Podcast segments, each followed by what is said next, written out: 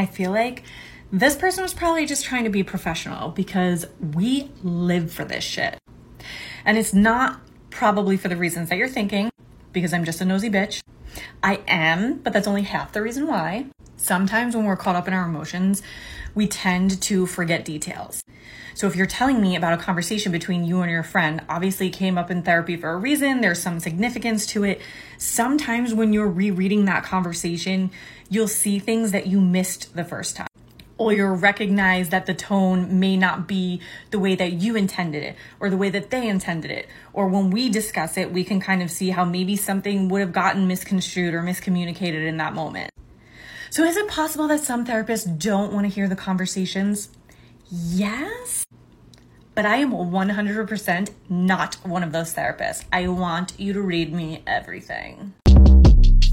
Short Cast Club